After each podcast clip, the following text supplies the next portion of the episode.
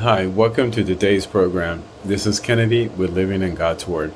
Today we're going to be reading Joshua chapter 23 from the Jesus Bible, NIV edition, review key takeaways, and end our session with a prayer. Joshua's farewell to the leaders.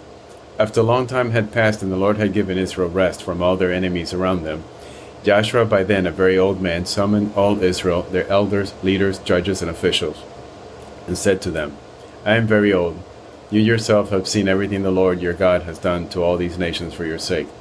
It was the Lord your God who fought for you. Remember uh, how I have allotted as an inheritance for your tribes all the land of the nations that remain, the nations I conquered between the Jordan and the Mediterranean Sea in the west. The Lord your God himself will push them out for your sake. He will drive them out before you, and you will take possession of their land, as the Lord your God promised you. Be very strong, be careful to obey all that is written in the book of the law of Moses, without turning aside to the right or to the left. Do not associate with these nations that remain among you. Do not invoke the names of their gods or swear by them. You must not serve them or bow down to them, but you are to hold fast to the Lord your God, as you have until now. The Lord has driven out before you great and powerful nations. To this day, no one has been able to withstand you. One of you routs a thousand, because the Lord your God fights for you, just as he promised. So be very careful to love the Lord your God.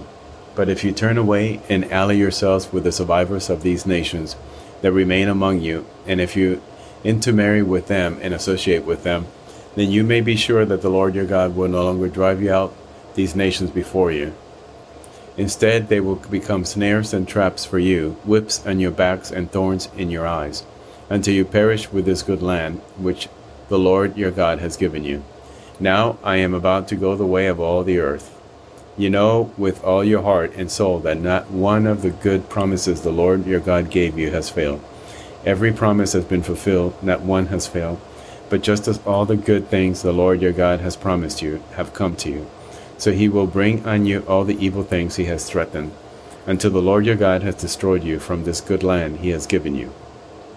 If you violate the covenant of the Lord your God, which he commanded you, and go and serve other gods and bow down to them, the Lord's anger will burn against you, and you will quickly perish from the good land he has given you.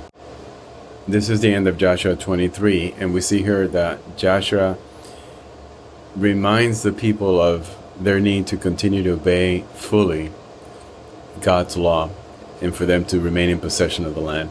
It reminds them that God was faithful to them and that in return, He demands our obedience to Him. And so we even see here at the end, all this is a premonition to the promise that God makes the people of Israel, the people of His church, that Jesus will come and that He will be the fulfillment of all the prophecies and all the details given hundreds of years earlier are fulfilled in Jesus during his lifetime and through his death and resurrection. So let us pray. Father God, thank you so much for everything you give us. Thank you for this world that we're born into. Thank you for the Holy Spirit that you send to protect us and to guide us. Thank you for giving us wisdom on how to interact with others, how to follow your directions, how to follow your path, how to love others as you would have us love them. Lord, thank you for trusting in us and believing in us, even though we let you down every day. We continue to try. We continue to get up and to go forth and to fulfill the commandments that you give us, Lord. To believe in your Son, Jesus, as our Savior and eternal Savior and salvation. And to always, always walk the narrow path so that we're justified in front of your eyes. We pray this in Jesus' name. Amen. This concludes today's reading and interpretation of Joshua chapter 23. We hope that you will join us again tomorrow. God bless you. This is Kennedy, your brother in Christ, always.